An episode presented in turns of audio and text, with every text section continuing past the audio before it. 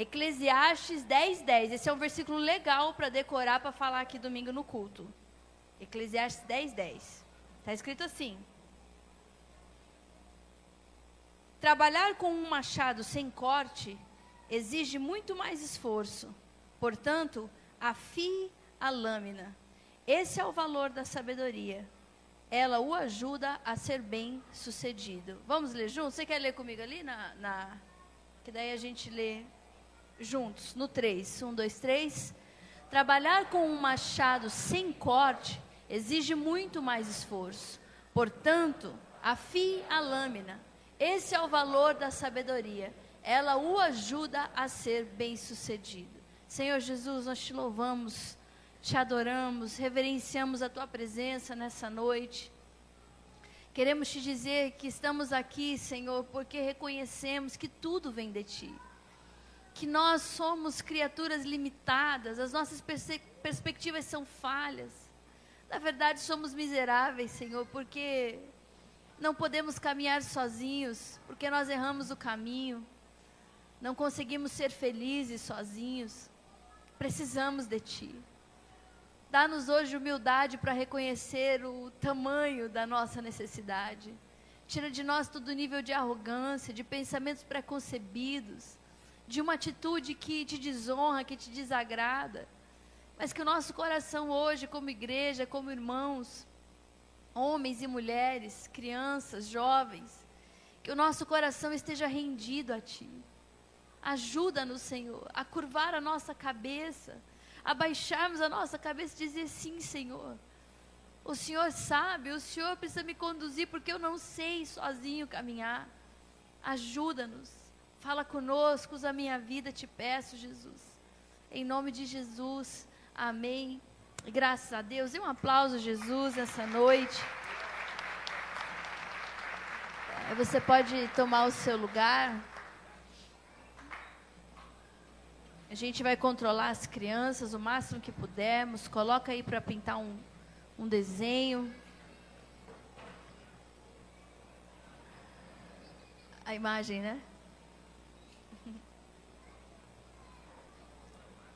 Você viu?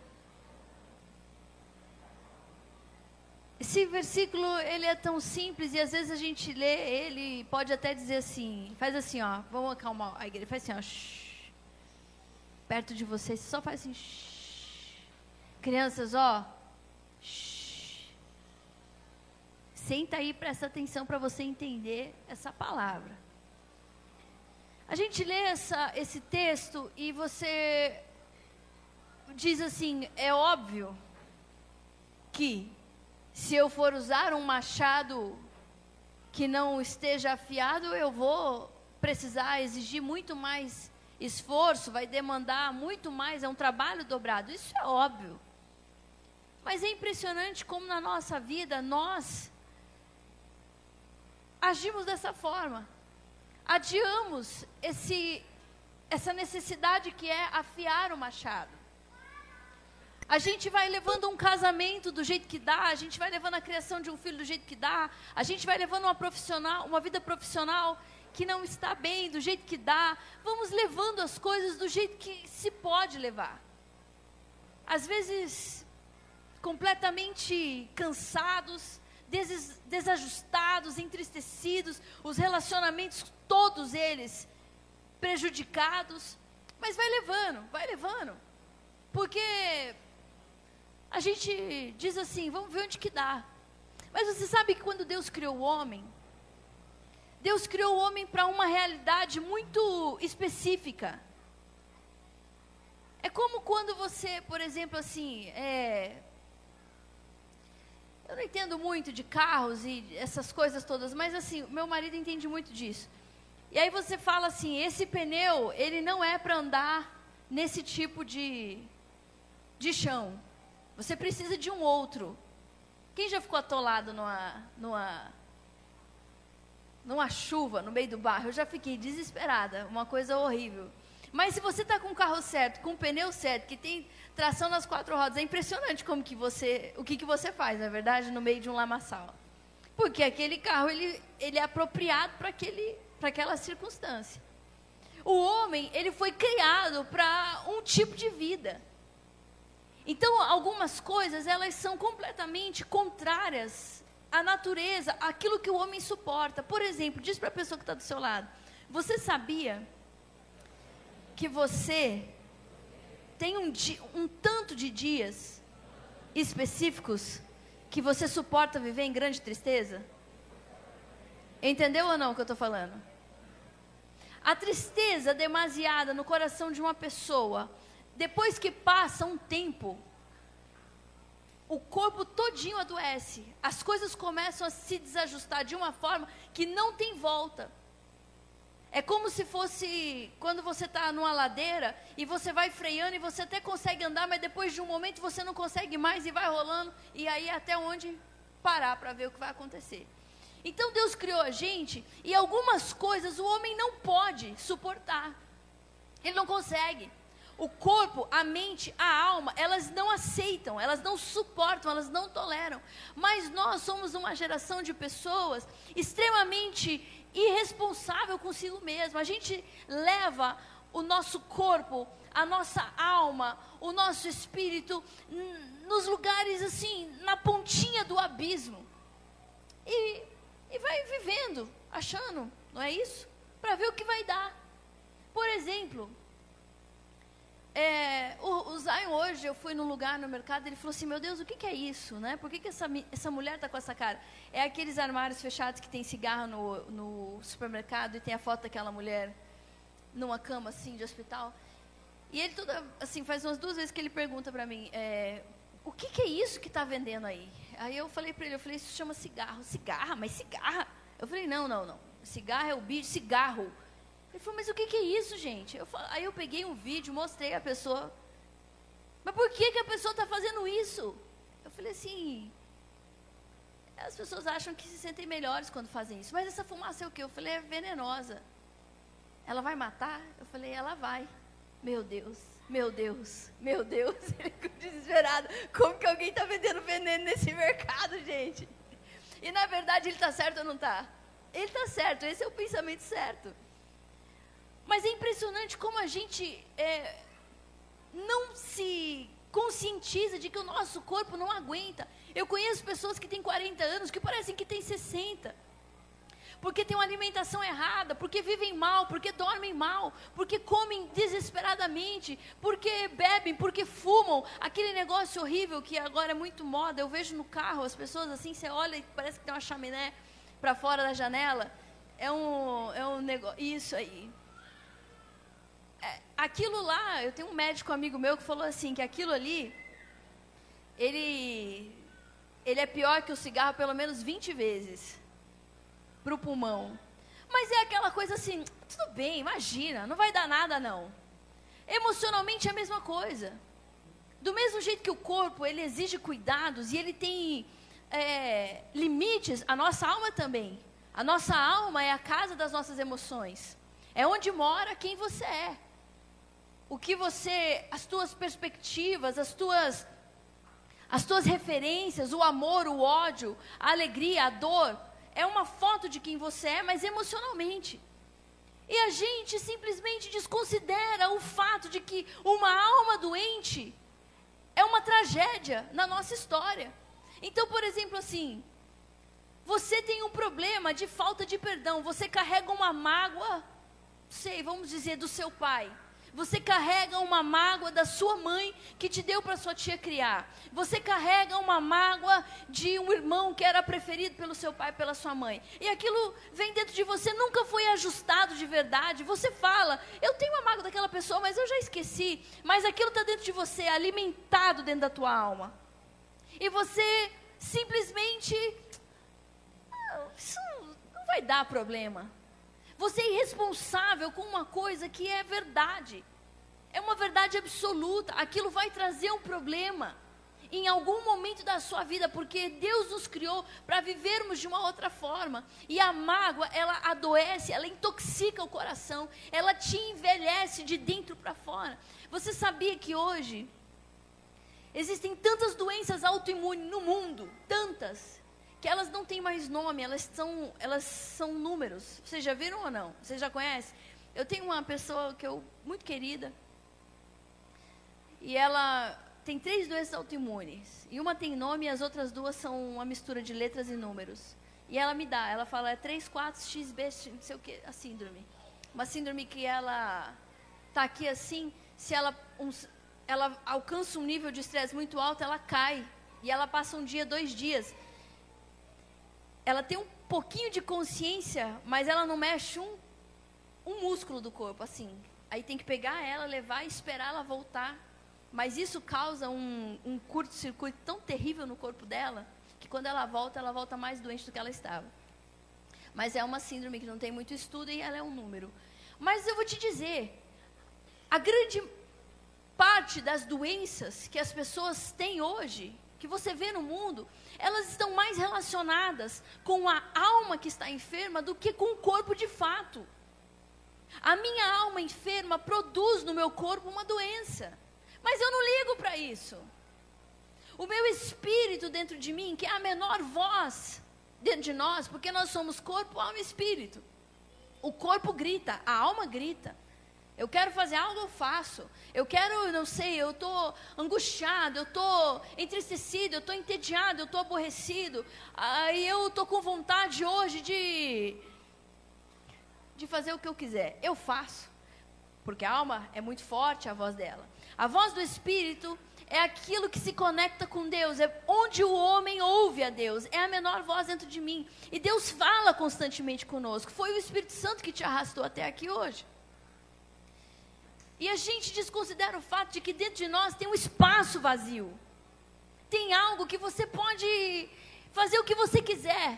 Você pode ter uma vida sexual super bacana, você pode ter um amor maravilhoso, você pode ter filhos, você pode ter dinheiro, você pode ser uma pessoa saudável, você pode experimentar a vida mais aventureira, e feliz, viajar para lá, para cá, não ter lugar onde você fica impedido de fazer a tua vontade. É impressionante. Mesmo assim, não adianta, nada preenche esse lugar vazio dentro do coração do homem, que é o lugar que Deus deixou propositalmente vazio, porque esse lugar pertence a Ele. E só quando eu consigo entrar dentro de um relacionamento com o meu Criador, eu me sinto de fato pleno.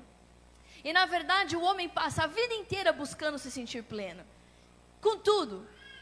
Com dinheiro, com a fama, com a comida, com o sexo, com o que for, o que der prazer. A gente busca essas coisas. E mesmo quando alcançamos, nos sentimos vazios. Mas um homem que tem um contato com o seu Criador, um homem que conhece Jesus e traz Jesus para viver dentro dele e passa a ter um relacionamento real com ele, mesmo em dias de angústia e de escassez, essa pessoa vive em paz.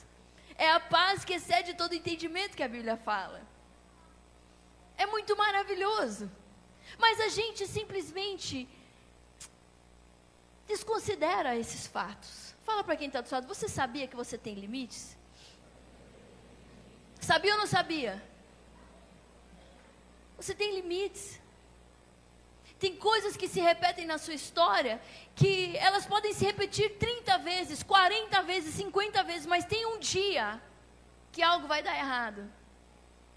Tem um dia que é como uma bomba que está contando e em algum momento ela explode.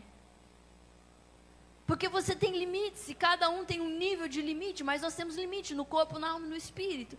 E a gente não considera esse fato, a gente não usa sabedoria para nós mesmos. E saímos aí vivendo a nossa vida com um,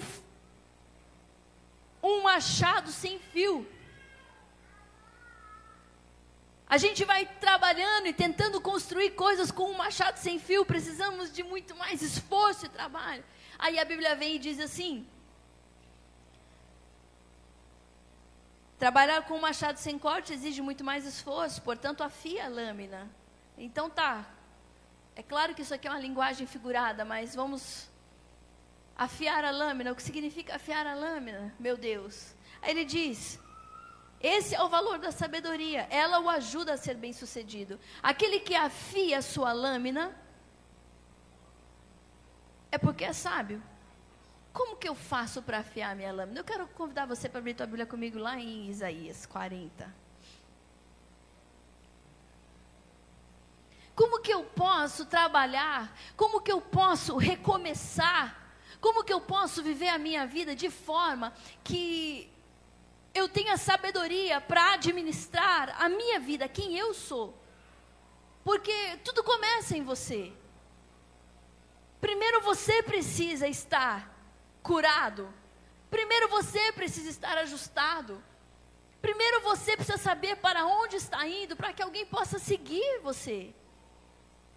Como que dois cegos vão, vão, se, vão se guiar? Não, alguém precisa saber para onde vai. Alguém precisa estar com os olhos abertos. Alguém precisa estar com o martelo. O martelo não. O machado afiado. E a Bíblia fala que afiar o machado é sabedoria é adquirir a sabedoria. Então, eu quero falar de uma coisa que ninguém gosta de ouvir. Mas Deus falou tanto comigo hoje. E eu tenho aprendido isso. Mas hoje eu, de uma forma muito diferente,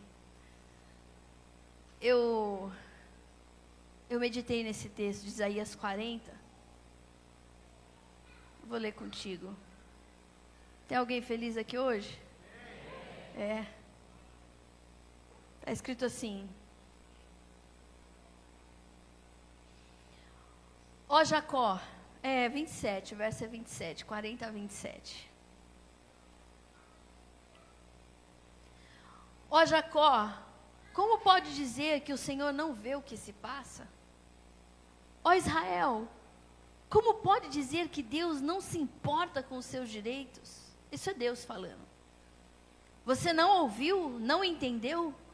O Senhor é o Deus eterno, o Criador de toda a terra. Ele nunca perde as forças nem se cansa, e ninguém pode medir a profundidade de sua sabedoria. Dá força ao cansado e vigor aos fracos. Até os jovens perdem as forças e se cansam, e os rapazes tropeçam de tão exaustos. Mas os que esperam no Senhor renovarão as suas forças voam alto como águias, correm e não se cansam, caminham e não desfalecem. Eu vou ler de novo. Ó Jacó, como pode dizer que o Senhor não vê o que está acontecendo? Israel, como você pode dizer que Deus não se importa com seus direitos? Você não ouviu, você não entendeu? O Senhor é o Deus eterno, o Criador de toda a terra. Ele nunca perde as forças e nem se cansa. Ninguém pode medir a profundidade de sua sabedoria. Dá força aos cansados e vigor aos fracos, até os jovens perdem as forças e se cansam. E os rapazes tropeçam de tão exaustos. Mas os que esperam no Senhor renovarão as suas forças, voarão como, com asas como águias, correrão e não se cansarão, caminharão e não se fatigarão. Nós fazemos parte de uma geração imediatista. Nós somos a geração do micro-ondas. Ninguém gosta de esperar por nada. Quando você sai para comer, geralmente, assim, depois de uma reunião ou com seus amigos, você está meio cansado, o que, que, que todo mundo fala numa roda para escolher o restaurante? Vamos num lugar onde a comida sai rápido tudo hoje, as empresas, os mercados, essas, é, é, essa galera que vende na internet, qual que é o grande, o grande X aí para esse pessoal prosperar? O que, que todo mundo quer? É ser rápido. É dar para aquele cliente o que ele quer o mais rápido possível, porque ele tem. Diz, eu ouvi dizer que hoje todas as plataformas das mídias qualquer que seja ela, que um adolescente, um jovem, ele tem no mínimo oito plataformas de mídia abertas no celular. Ele tem Instagram, Spotify, Facebook, é, Instagram. Eu não sei quais são as outras, eu uso poucas, mas até oito plataformas de mídia aberta no celular. E que você tem oito segundos para prender a atenção de uma pessoa quando você apresenta algo uma música que sai nova de um cantor, é, uma, um produto, o que quer que seja, você tem oito segundos para chamar a atenção para aquela pessoa decidir se ela vai continuar vendo o que você está apresentando ou não. É tudo muito rápido. E ganha quem for mais rápido, ganha quem conseguir entregar para aquela pessoa o que ela quer mais rápido. Às vezes você vai pedir uma coisa na internet e tem lá é, os dias, né? E é caro para vir mais rápido. Mas a gente prefere, às vezes, pagar o mais caro ali para poder o trem vir mais rápido. Cinco dias de diferença, quatro dias de diferença. Porque você nem precisa daquele negócio imediatamente, mas dá uma angústia de esperar. É uma coisa muito doida, é verdade ou mentira? A gente não sabe esperar, não sabe esperar. É tão louco que eu fico pensando assim: tem gente que te manda uma mensagem no WhatsApp e consegue brigar com você sem falar com você, porque você não visualizou e talvez não respondeu aquela mensagem no WhatsApp. A pessoa briga sozinha. Só que porcaria, isso, fica vendo mensagem e não responde, porque não sei o que, não sei o que. Também a hora que me mandar uma mensagem, também não vou responder. Porque eu estou raiva de gente começando. Isso é, isso é piração. É piração ou não é? Porque você acha que a pessoa está aqui assim no WhatsApp. Vai mandar? Vamos ver. Mandou, mandou. Não. É um filho que está aí precisando da comida, é uma campainha que toca, é alguma coisa que. Tantas coisas. Mas a, quem aqui se ofende com quem não responde o WhatsApp que você manda? Quem? Portilha. se ofende? E se a pessoa visualiza? Piorou ainda, né? E aquele pessoal que visualiza, mas não marca a corzinha do. Aquela é uma raça de gente perigosa. é, ô, fica, tem que tomar cuidado. É frio e calculista, você tá louco, hein? Ah, esse negócio, viu ou não viu esse negócio, né? Nunca ninguém vai saber. Mas viu, né? Claro que viu, é só para não ter que te responder mesmo. Mas é uma coisa alucinante o tanto que nós estamos desacostumados e nós queremos tudo imediatamente. Então, por exemplo, nós estamos dentro de uma igreja, as pessoas buscam, vêm dentro de uma igreja e elas querem se sentir emocionadas, elas querem se sentir acalentadas, a música tem que ser certa, tudo tem que estar perfeito, o ar-condicionado, a cadeira, o lugar, o estacionamento, tudo tem que estar completamente favorável para que aquela pessoa esteja naquele lugar, para que ela queira estar naquele lugar. Quer dizer que ela não compreende de fato o que está acontecendo, o que é ser uma igreja. E aí, quando a gente tem um problema na vida e alguém fala para você, você ouve o pastor dizendo assim, mas você já orou? Mas como assim? Esse Jesus aí falou assim para mim, mãe, você pode comprar para mim um... Ai, caramba, nem sei o que, que ele falou. Ele pediu um negócio lá. Eu falei, não, eu não. Eu não vou comprar. Eu falei, ajoelha e ora, cara, ajoelha. E pede para Jesus o que você quer. Ele olhou para mim muito chateado e falou assim, ah, mãe, por favor, eu vou ajoelhar para pedir para Jesus, eu sei que você tem dinheiro. Eu falei, não, você está enganado, como que é assim? Hoje ele queria um cachorro de qualquer jeito, igual o do Miguel. Não dá para a gente passar num, num pet que seja cachorro baratinho. Eu falei assim, eu não vou falar nem pro Robertinho isso, que ele vai querer me dar aquele cachorro e eu não quero. e aí ele falou assim, vamos passar, mãe, ele está com 50 reais na carteira dele. Hoje aconteceu uma coisa muito engraçada. Ele foi comigo no mercado, sabe? E eu falei, vamos pegar um negócio que eu estou precisando. E ele desceu assim, sabe? No pijama, havaiana e a carteira dele, que ele ganhou. E ele veio no carro contando o dinheiro. Tem uns 67 reais na carteira dele. Uma nota de 50, uma de, uma, umas notas lá. Um monte de dois. E aí, ele estava contando, não sei o quê. Ele desceu, ele desceu assim, valente do carro com a carteira, assim, sabe? Ele falou assim: Eu vou pagar a compra hoje. Pode colher o que você vai querer, eu vou pagar a sua compra hoje. Eu falei: Nossa, eu achei tão lindo, né? Eu falei: Ai, que menino lindo, isso mesmo. Aí a gente veio assim, fomos pegando umas coisas. Ele falou: Não, pode colher o que você vai querer. Eu vi uma uva, eu vi um tomatinho e tal. Aí eu vi um manjericão, que é tipo uma hortinha assim, sabe? E estava sem preço, mais lindo o manjericão assim. Eu falei: eu, A gente usa muito em casa. Eu falei: Vou levar, vou plantar isso aqui. Eu falei, moça, tá sem preço, você sabe quanto é que tá isso aí? Ela falou assim, 11,99, senhora. Ele virou assim, ele falou assim, 11,99? Não, para que você quer isso, mãe?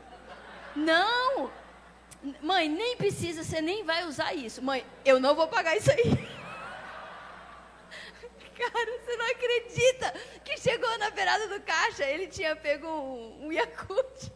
Ele tirou vintando a carteira, pegou o Yakult e foi no caixa e pagou só o Yakult. Ele falou: Não, mãe, esse aí, 11,99 é muito caro. Não. Coitado, né? Achou que fosse dar conta, conta. Ai, meu Deus do céu. Nem sei o que eu falei disso do Zion, né? Mas voltando ao assunto aqui. Queridos, hã? Pedi. Você já orou? Porque a gente imagina assim, eu vou ter que ir lá na minha casa, eu vou ter que ajoelhar. Eu vou ter que me acalmar, vou ter que escolher uma canção para eu orar, vou ter que pegar minha Bíblia. Talvez a presença de Deus venha, talvez não. Talvez eu sinta que Deus me ouviu, talvez não. Então, eu vou pedir para Deus uma resposta que eu quero, que eu queria ter ontem. Imagina, eu vou ter que esperar até quando? Amanhã? Depois de amanhã? E se, e se ele não me responder? Não, imagina. Eu vou com meu, com meu, com meu machado do jeito que está mesmo. Eu vou fazer do meu jeito. Eu vou entrar nesse relacionamento, eu vou comprar isso, eu vou comprar aquilo, eu vou vender isso, eu vou sair desse emprego, eu vou começar esse curso, eu vou comprar esse cachorro. Eu vou. Eu vou fazer isso. Mas não consultou a Deus. Não conseguiu parar para afiar o machado não teve sabedoria, porque a sabedoria, pastor Alessandro, está exatamente no fato de parar. Porque é muito estranho esse versículo que diz assim. Porque Deus começa dizendo assim: será que você está falando que eu não sei o que está acontecendo? É isso que Deus está falando para Jacó. Você está falando que eu não sei o que está acontecendo. Você está tá falando para mim que eu não estou vendo o que está acontecendo. É isso que está me falando? Eu, que sou o Criador de todas as coisas, o Deus eterno, eu não perco a minha força, eu não me canso, e ninguém pode medir a minha sabedoria. Você está dizendo para mim, então, que eu não sei o que está acontecendo. E eu imagino que nesse tempo da nossa vida, na nossa nação, muitos de nós estejamos assim, desesperados, imaginando: Deus, será que o Senhor não está vendo o que está acontecendo? Eu ando Assim, todo o tempo eu acordo pensando nisso, dizendo: Deus, salva-nos, salva-nos, salva-nos, salva-nos. Ou qualquer outra área que seja pequenininha, simples ou não, ou complicada, ou dificultosa da sua vida, Deus diz: Você acha que eu não estou vendo o que está acontecendo? Aí ele diz: Sou eu quem dá força ao cansado e vigor aos fracos. Até os jovens se cansam e caem. Mas os que esperam no Senhor renovarão as suas forças. É muito engraçado isso. Quem é que tem a força renovada?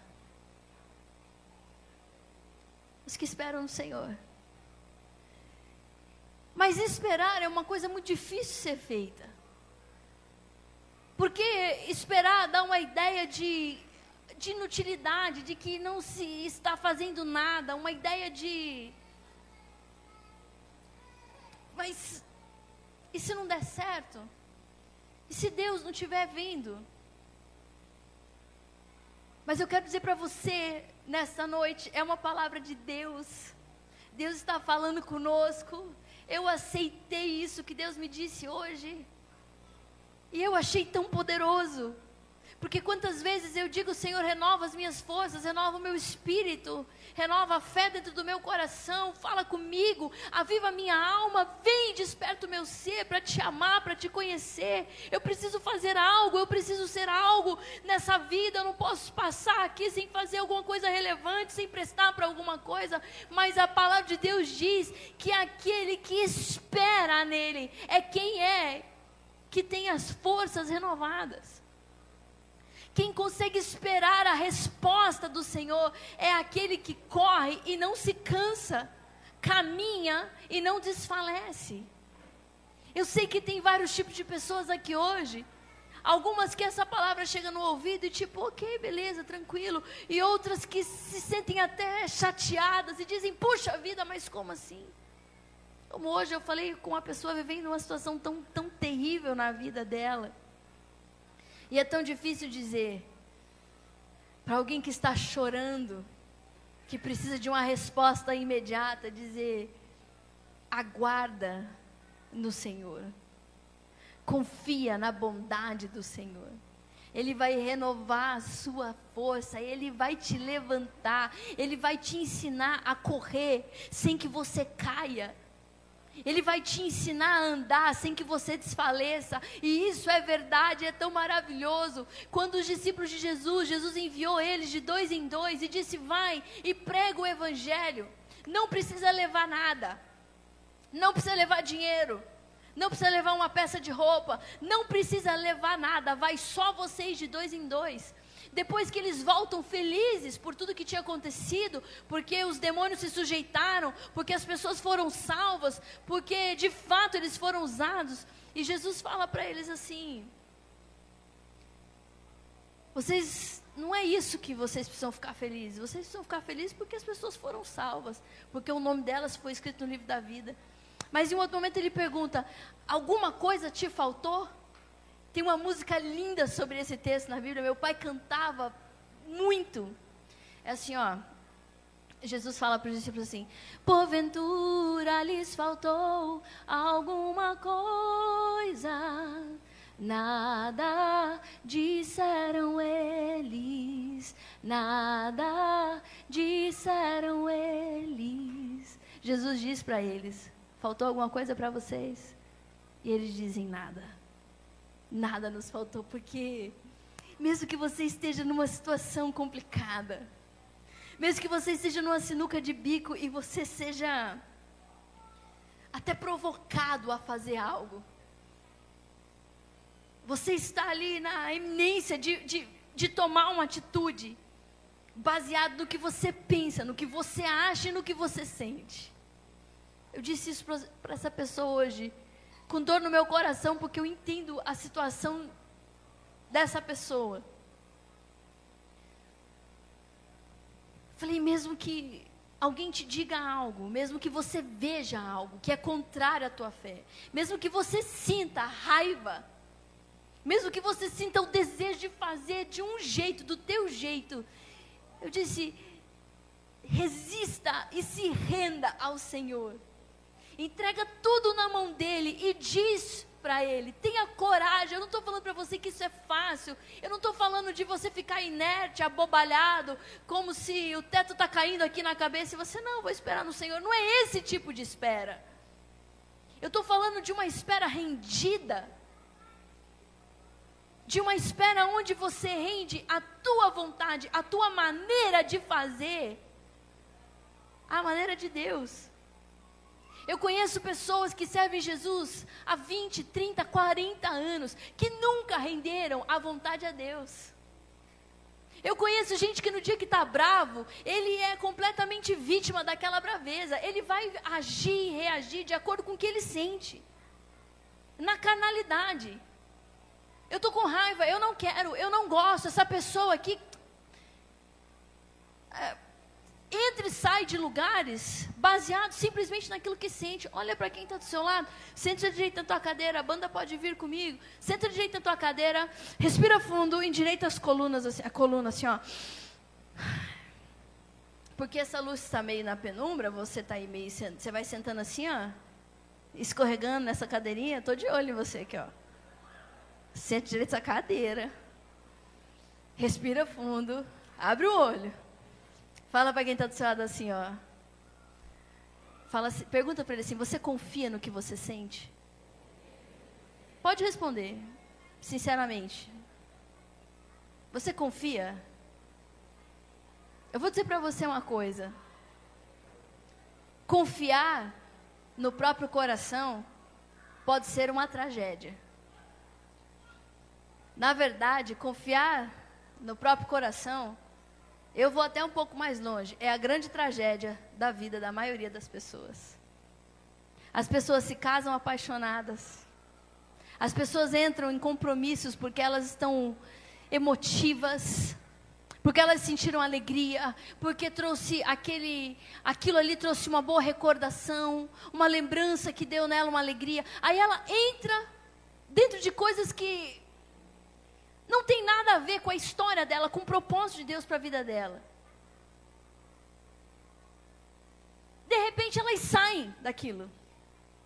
Porque elas já não se sentem mais felizes e alegres. Elas sentiram raiva, então elas vão responder, vão reagir de acordo com aquela raiva. E hoje, eu vejo por onde eu vou pessoas vazias, que são donas de relacionamentos frios, rasos. Esses dias, ontem, a minha a, a, a, minha, minha ajudante, Josi é o nome dela. Imagina que a minha, a minha ajudante é missionária. Ela trabalha comigo faz seis anos. E ela falou para mim, né? É engraçado porque ela conhece as pessoas pelo que eu falo. Alguns ela sabe, ela sabe quem é o Alea Fran, ela sabe assim, quem vai na minha casa, ela sabe quem é isso, aquilo. Ela falou lá na igreja, né, pastora? Vocês que são os pastores, mas tem os outros pastores que te ajudam. Eu falei, sim. Aí ela falou, mas essas pessoas, elas são pastores, e ela queria saber, tipo, quanto tempo? Eu falei assim, Falei, Josi, a Lei e o Didi, por exemplo, ela não sabe quem vocês são, mas ela sabe quem vocês são. Aí ela, eu falei para ela, eu falei, foram os primeiros crentes da igreja, da igreja. Eu falei, são 25 anos. Ela falou, caramba, 25 anos. Eu falei, não tem ninguém que, que seja menos do que 20. Todos são mais do que 20 anos juntos. A André e o Paulo, Primeira vez que eu fui na casa do Paulinho, eu tinha 17 anos. Você lembra, Paulinho, como eu era fofa? Porque ele viaja, né? Ele viajava bastante. E aí a Andrea não tinha os filhos ainda, eles não podiam ter filhos. E ela começou a ficar muito triste, na casa muito grande, a gente se conheceu e ficamos amigas. E aí ela me ligava. Ela tá aí dentro, né? Tá enjoada. E aí eu ia dormir lá, na casa dela. E, e aí eu agradeci a Deus quando o Paulo chegava, porque não sei se vocês sabem, André é uma pessoa que tem um paladar estranho. Uma vez eu fui na casa dela e ela falou assim: Vamos, vamos comer uma sopa, Fê? Eu falei: Vamos. Tipo assim, né? Vamos. Aí ela serviu a sopa assim, na hora que eu senti a sopa azeda. E ela que falei, eu falei, André, essa sopa tá azeda. Você acha? Eu falei, tá azeda. Ela falou assim, gente, não estou sentindo nada. O paladar dela só funciona para doce. Ela come doce. E aí ela não come salgado, que é para ela poder gastar o que ela pode de caloria com doce. Mas quando Paulo chegava, aí sim, aí tinha costelinha de porco, aí tinha churrasco, aí tinha pão italiano, aí tinha espaguetinho, né, Paulo? Aí a comida chegava junto. Ele já ligava no restaurante, ou ele mesmo ia fazer. Ai, graças a Deus.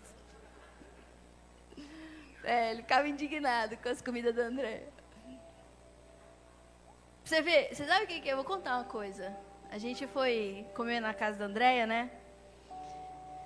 Uma, uma paeja maravilhosa. Paulo cozinha muito, né?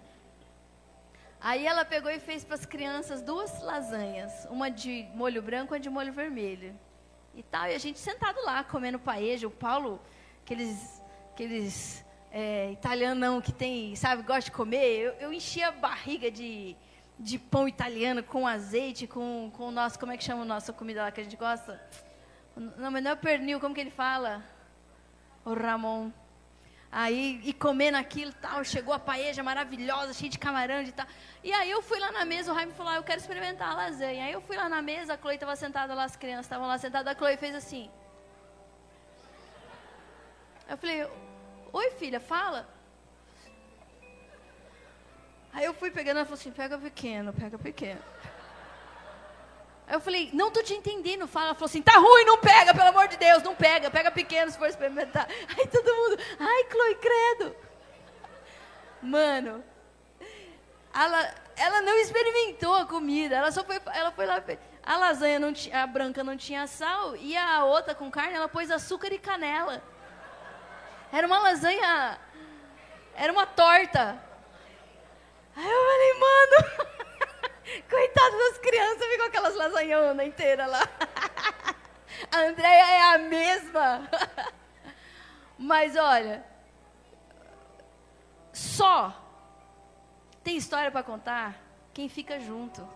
Não é fácil insistir nos relacionamentos, não é fácil permanecer, não é fácil casamento, não é fácil criar filhos, não é fácil ficar na igreja, não é fácil ser discípulo de uma pessoa que aqui, né, você me conhece de, de, longe, mas depois que você vai me conhecendo melhor, você vê que eu sou chata, né? Você vê que eu tenho umas coisas, aí você fala, puxa, eu tenho que amar mesmo assim. É, a gente tem que se amar mesmo assim. Eu digo para as pessoas o seguinte: a gente ama as qualidades e os defeitos a gente tolera. A gente ajuda, a gente esconde, a gente tapa o nosso irmão, verdade ou não é? Vocês não fazem isso comigo? Né, Xaxá e Luiz? Faz. A Uli, por exemplo, vocês acham que a Uli é legal? O Gabriel é, a Uli mais ou menos. Mentira, a Uli é maravilhosa. Galardão. Dizem que tem homem no céu, né? Uma vez eu estava conversando com a minha família e eu falei assim, é, Falei, coitado do Mark. O Mark, a hora que a gente chegar lá no céu, ele, Jesus vai parar na porta e falar assim: Mark, você não precisa ficar na fila, não, entra direto. Aí o Paulo olhou e falou assim: é, e quando ele entrar, ele vai encontrar o Jaime lá dentro, né? Que o Jaime já vai ter entrado.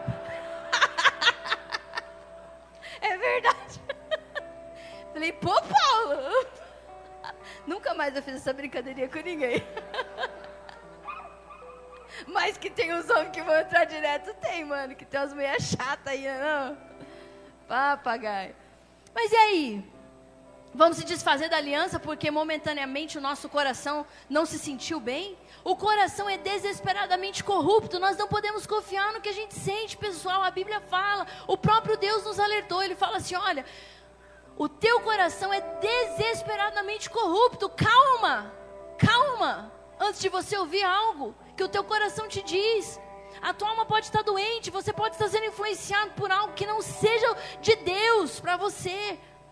Vamos afiar esse machado antes de você fazer algo, antes de você inaugurar um tempo na sua vida, antes de você começar algo. Calma. Tenha a paciência, mas principalmente a sabedoria de entrar no teu quarto, de fechar a porta do teu quarto, de desligar o teu celular, de pegar a tua Bíblia e de dizer: Senhor, meu amado, eu sou uma criatura miserável. Eu sou uma criatura incapaz de fazer algo certo por minha própria conta. Mas se o Senhor me ajudar, mas se o Senhor tiver misericórdia de mim, mas se o Senhor me orientar, mas se o Senhor me der sabedoria, eu vou poder fazer alguma coisa. Eu vou poder ser útil na minha vida, na minha casa, na minha família, na minha igreja, na minha comunidade, nos meus relacionamentos, meu Deus. Tira de mim a inutilidade, o meu egoísmo, essa minha decisão constante de fazer do meu jeito, na minha hora, sempre empurrado, sempre reclamando, sempre altivo, sempre arrogante. Eu não quero ser dono desse discurso insolente que diz para Deus: o Senhor não vê nada, como o povo lá de Israel dizia. Deus não faz mal nem bem, para que perguntar para Deus, Deus não dá nem aí, vai lá e faz o que você tem que fazer. Isso é insolência. Deus sim se importa com tudo e sim há uma resposta na boca de Deus para cada pergunta que você faz.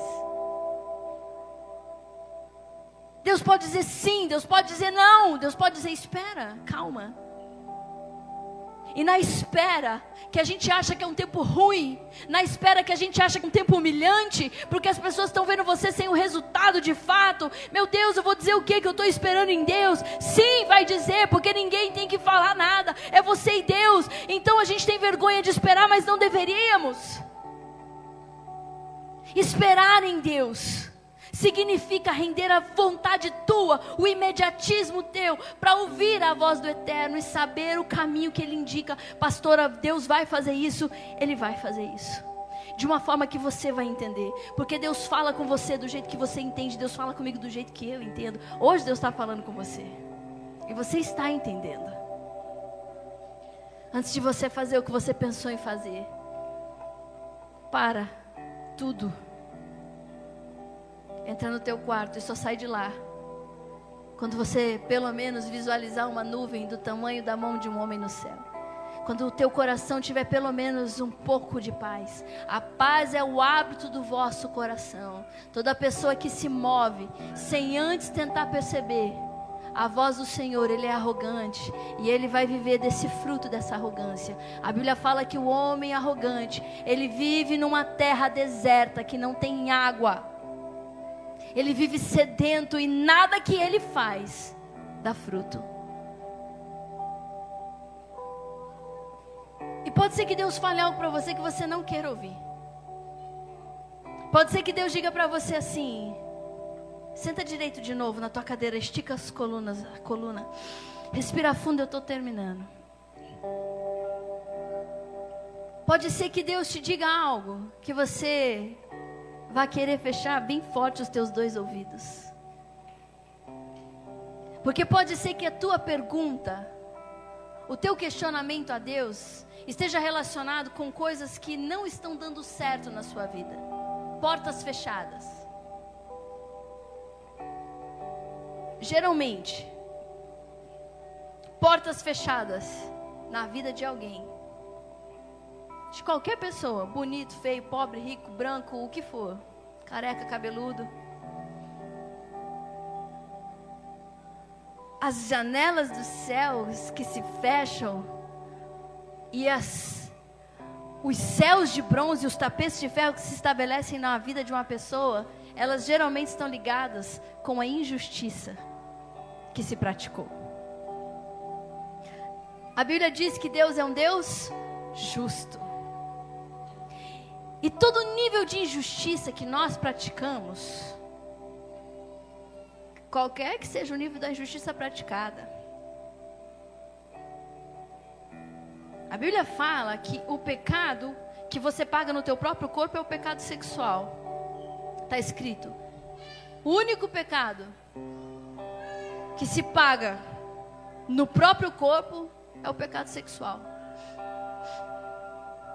Mas o pecado que eu cometo contra você, a injustiça que eu cometo contra você, eu preciso reparar. Eu preciso do perdão. Eu preciso de uma atitude que demonstre o meu arrependimento e a consciência de que eu tenho, de que eu pratiquei uma injustiça. Mas nós somos tão arrogantes que você ouve isso e nem passa pela tua cabeça examinar a tua vida para ver se há alguma injustiça. Imagina eu, que injustiça que eu posso ter praticado. Muitas injustiças são praticadas no decorrer da nossa vida. Principalmente nos nossos relacionamentos. Injustiça contra pai, contra mãe, injustiça contra filhos. Filhos que são abandonados. Filhos de outro casamento que não são amados que são deixados de lado, dinheiro que eu peguei indevidamente de alguém, coisas que eu comprei e nunca paguei. Não, mas isso aí já, já como é que fala lá? Caducou.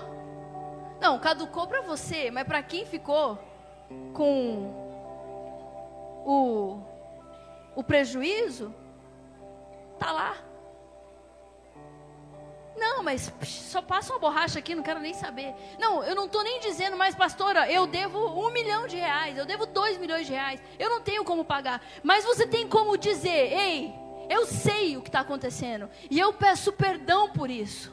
Mas o Senhor vai me abençoar e eu vou pagar o que eu te devo. É uma atitude que demonstra o teu coração. Porque uma, uma injustiça foi praticada, ela vai ter um preço. Não perdoar é uma injustiça também. Injustiça não perdoar? Como assim? Claro, porque eu venho na presença de Deus e digo, Pai, me perdoa. Me perdoa porque eu minto. Me perdoa porque eu engano, porque eu roubei, me perdoa. Aí eu tenho o perdão de Deus, mas aí é igual aquele aquele texto na Bíblia, o cara perdoou, ele devia 100 dinheiros e ele foi perdoado. E aí ele foi cobrar o outro que devia a ele. Ele devia 50 dinheiros, ele foi cobrar o outro que devia 100. Mas ele tinha sido perdoado, naquele instante ele havia sido perdoado, e de repente ele, eu quero que você me pague, começou a bater no homem, e aí viram E o Senhor que tinha perdoado a dívida daquele homem falou: manda chamar ele aqui. Chamou. Quando ele chegou lá, ele falou: Eu nunca acabei de perdoar você. Por que você não perdoa o outro? Não, não, não, eu, eu, mas é porque ele me devia. Não, não, não. Você vai ser lançado na mão dos verdugos. Gente, olha para mim. Em nome de Jesus, senta direito, respira fundo e olha o que eu vou te dizer. Olha o que eu vou te dizer. Eu calculo hoje de tanta gente que eu atendo, que eu converso. O número de pessoas que vivem na mão de verdugos hoje, de espíritos atormentadores, é incontável. As pessoas estão sendo atormentadas emocionalmente e espiritualmente. Elas veem demônios. Elas têm crise de ansiedade, depressão. Ninguém sabe qual é a raiz do problema das pessoas. Eu conheço gente que acordou de um jeito, que dormiu de um jeito e acordou louco. Louco, louco, sem falar uma coisa com com outra. Atormentado. Pessoas que não dormem, pessoas que estão doentes da alma, a mente não descansa. De onde vem isso? Por que, que esses demônios eles têm essa liberalidade para entrar dentro das casas e destruir a vida das pessoas? Você acha que uma pessoa normal pega uma arma e dá um tiro na boca? Você acha sim ou não? Pode falar a verdade. Talvez você ache que sim. Mas eu vou te explicar uma coisa: o ser humano foi criado com um instinto chamado instinto da sobrevivência e autoproteção. Se eu for aqui, perto de você, e tentar dar um tapa no seu rosto, o que, que você faz? Você vai se defender. Você vai pôr a mão, você vai fazer assim. Mas é um instinto. E sabe por que você não fez isso agora? Porque você sabia que eu não ia fazer. Você me conhece. Mas se fosse uma pessoa que já tinha te agredido, uma pessoa desconhecida, uma pessoa você já, o teu coração já ia estar acelerado e você tá, estaria no, no, no modo de defesa. Uma pessoa que está normal, ela não consegue. Ela não consegue dar um tiro na boca, ela não se joga de um prédio. Uma pessoa que tira a própria vida, ela está num nível de opressão maligna tão profundo, tão profundo, que não dá para conceber, a mente humana não consegue conceber. Eu conheço uma mulher que o marido pegou ela na sacada do prédio. Praticamente foi, foi Deus que não deixou, ele pegou ela pelas pernas. Uma mulher normal. Mas ela vinha já alguns dias, quando dava meia-noite, todo mundo dormindo, ela acordava, o coração acelerava. E ela começava a andar dentro de casa e ninguém via. E ela dizia que andava do lado dela sombras. Ela não sabia o que era e dizia: Você precisa encerrar isso, você precisa encerrar isso, você precisa encerrar isso. E só tem um jeito, e só tem um jeito, e só tem um jeito. Teve um dia que ela não aguentou e ela foi para a sacada e ela quase se jogou de lá. São os espíritos, esses que estão descritos aqui. A Bíblia fala deles. Esse homem que foi perdoado e não perdoou, ele cometeu uma injustiça, ele foi entregue na mão dos atormentadores. Você pode falar assim: puxa, você está querendo me dar medo. Eu não. Eu estou querendo te impedir de viver cativo na mão de um espírito atormentador. E aí você vai ver uma pessoa lá dizendo na internet: imagina, é uma energia negativa. Quem dera se fosse uma energia negativa, porque energia negativa a gente lida com ela. Mas com o atormentador você não lida nesse nível. A única coisa que impede um atormentador de se achegar, qual é? é o arrependimento. É a reparação, é a reparação. E tem gente que tem caminho de volta para fazer e não faz. Eu quero te encorajar nessa noite. Eu quero dizer para você que a melhor coisa que você pode fazer na sua vida, por mais difícil que seja, é fazer o caminho de volta. É pedir perdão para os teus filhos se você tem errado com eles. É pedir perdão para aquela pessoa que você traiu. Para aquele casamento lá que você destruiu porque você se deitou com uma mulher casada. Porque você se deitou com um homem casado. Mas ficou para trás. Não, não, não. Não ficou para trás. Tem que haver um arrependimento. Tem que haver. Aquilo que eu tirei de alguém. Se puder ser reparado, tem que ser reparado. Aquilo que eu falei de uma pessoa. Destruir a reputação de alguém